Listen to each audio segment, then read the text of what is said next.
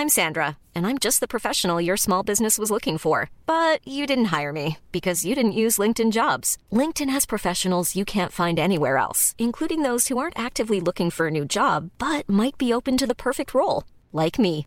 In a given month, over 70% of LinkedIn users don't visit other leading job sites. So if you're not looking on LinkedIn, you'll miss out on great candidates like Sandra. Start hiring professionals like a professional. Post your free job on linkedin.com/people today.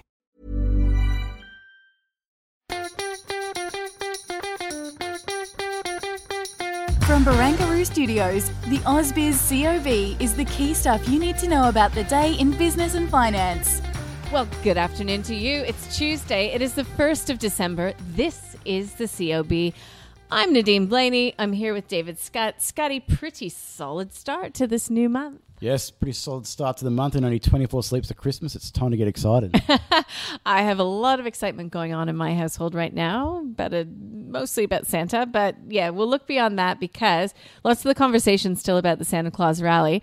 Uh, lots of the conversation still about this rotation trade into more value or cyclical areas of the market. And pretty much everyone I speak to says, yeah, still has legs, still has a way to go. oh, undoubtedly. If we are. Australia in particular, we've got the policy settings in place now uh, and the health settings to go and have a really rip roaring, not only uh, 2021, but a prolonged period of time. Uh, elsewhere in the world, presuming these vaccines uh, you know, get rolled out and are effective, and it looks like they will be, uh, it looks like it's going to be like you know, a long, prolonged period of you know, sustained, decent growth.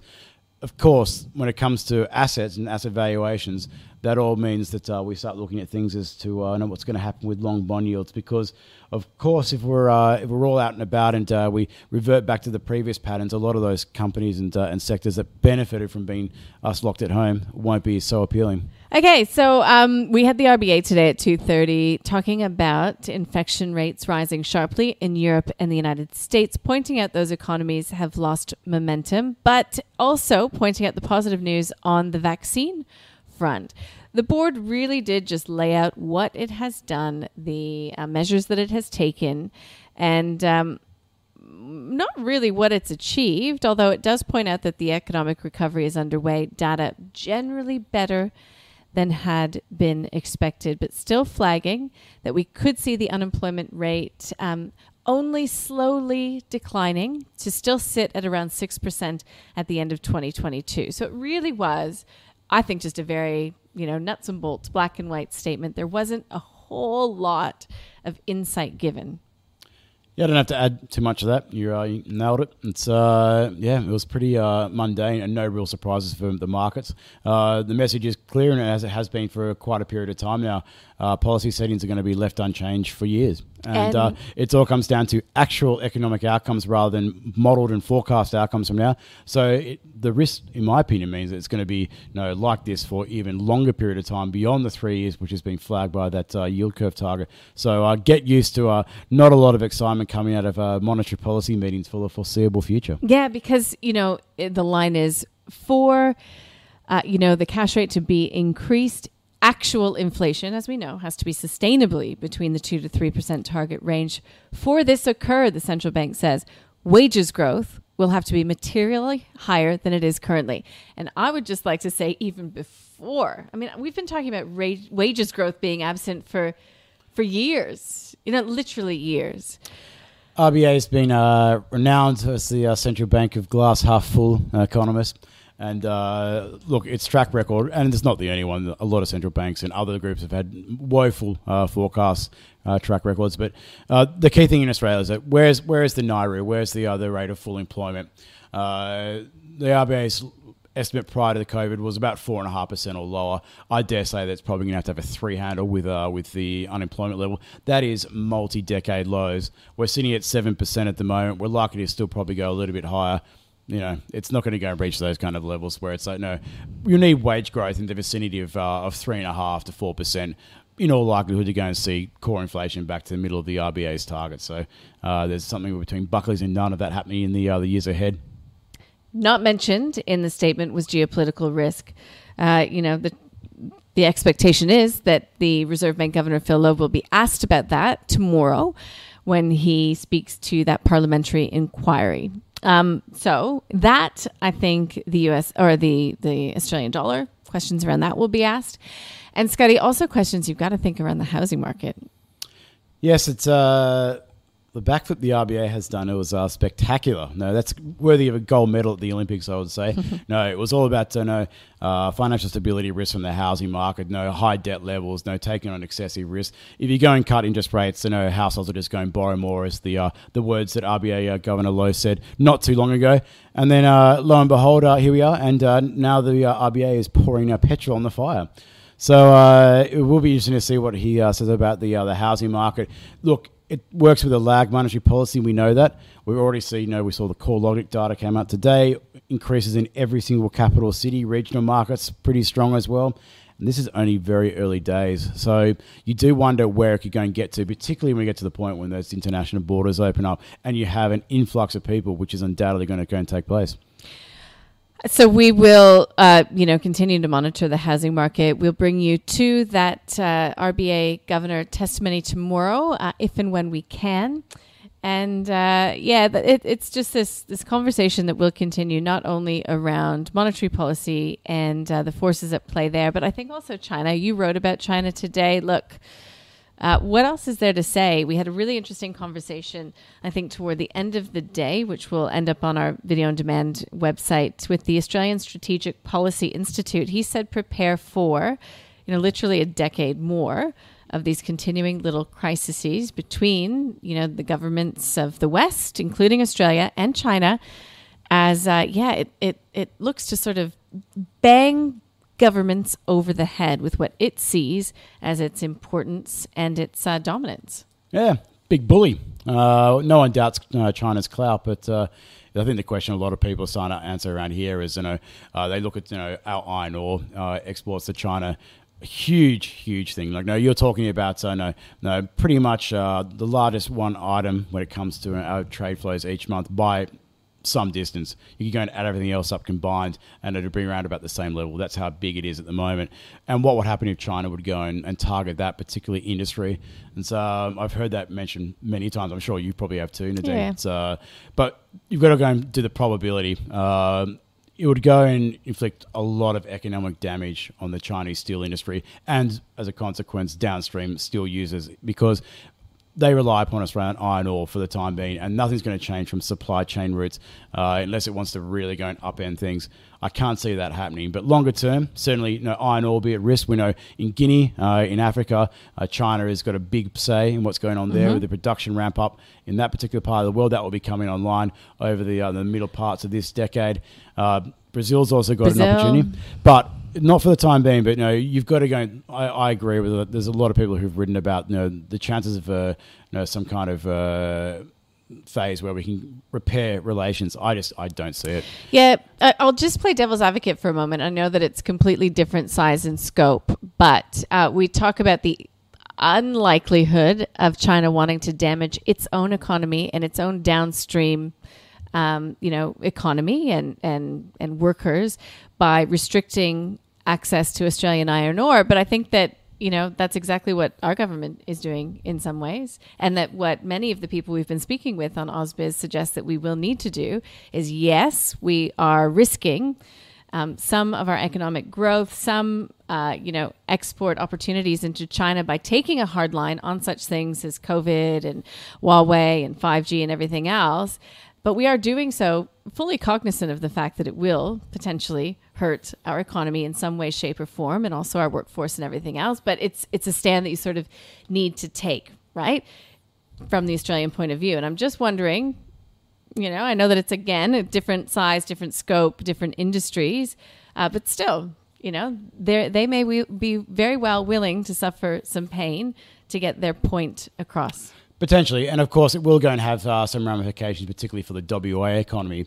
But if China were to go down that path, or we were to go and restrict iron ore uh, exports, which I don't think we should do, uh, and I don't think it's necessary. If China was to go down that path, and for whatever reason the uh, the exports into China dried up, the Aussie dollar is a natural reaction function. So you talk about uh, the ability to go and stimulate our economy. If China took that decision, the Aussie dollar would be lower, five, ten cents, almost immediately. And that's automatically a buffer. That goes and helps us. We get revenues from other sources around the world. It's not to say that it's uh, all peaches and cream, but uh, unlike uh, you know, China, who manipulates their currency level, uh, we've got a free floating currency and it's widely traded around the world, and that is a benefit to us in times like this. Okay, well, look, this is seriously a conversation that we're going to be having for so long. We did mention the West, you mentioned WA.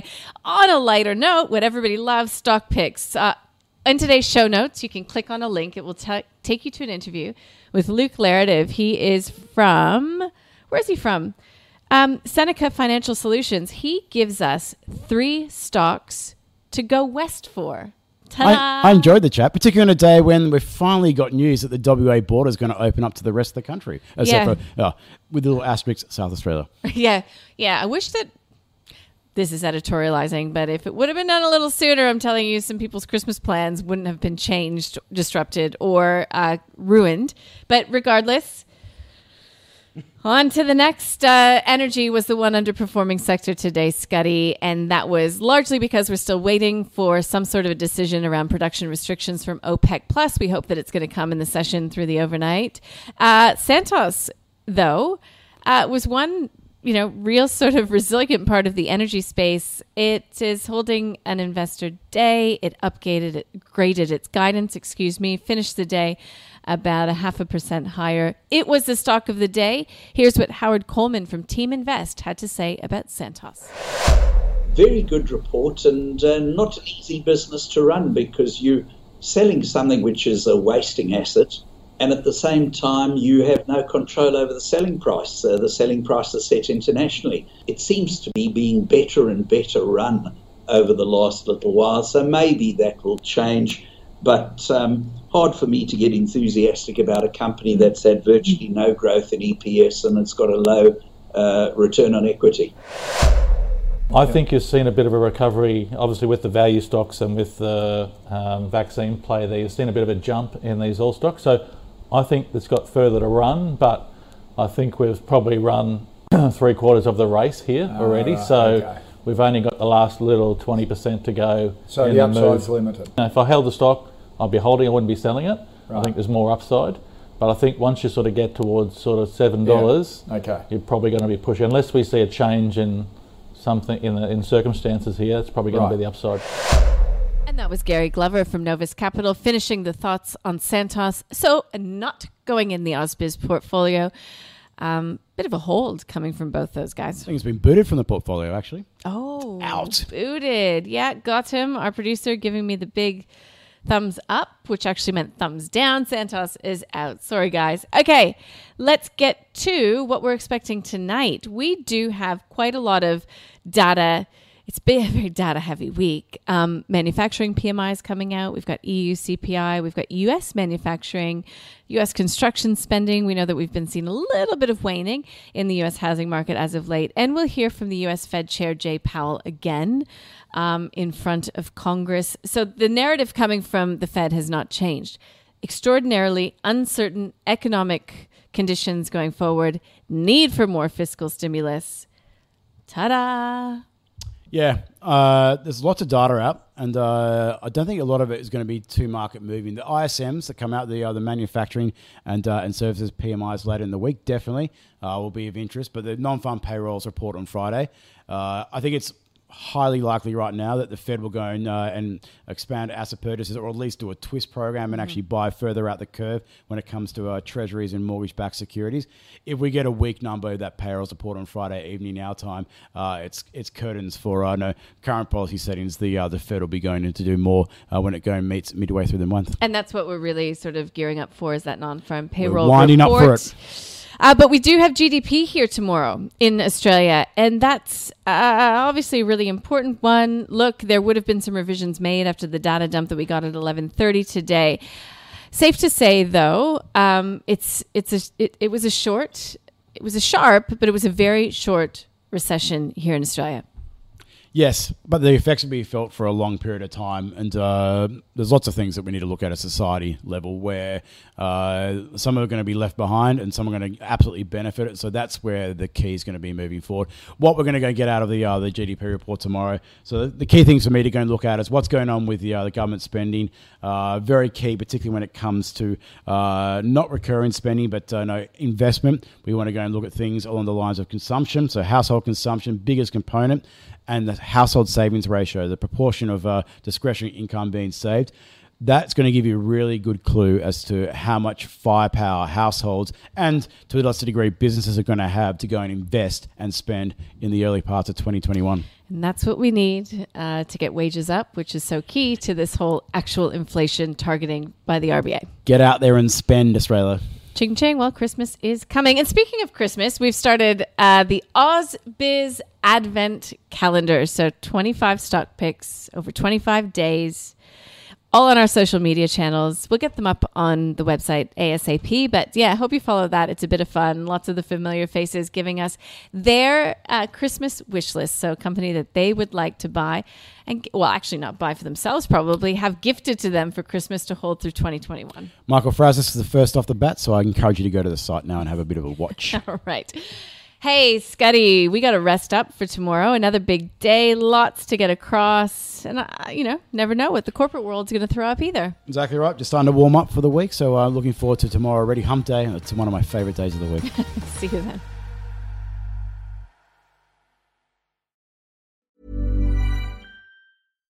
Hi, I'm Daniel, founder of Pretty Litter. Cats and cat owners deserve better than any old fashioned litter. That's why I teamed up with scientists and veterinarians to create Pretty Litter. Its innovative crystal formula has superior odor control and weighs up to 80% less than clay litter. Pretty Litter even monitors health by changing colors to help detect early signs of potential illness. It's the world's smartest kitty litter. Go to prettylitter.com and use code ACAST for 20% off your first order and a free cat toy. Terms and conditions apply. See site for details.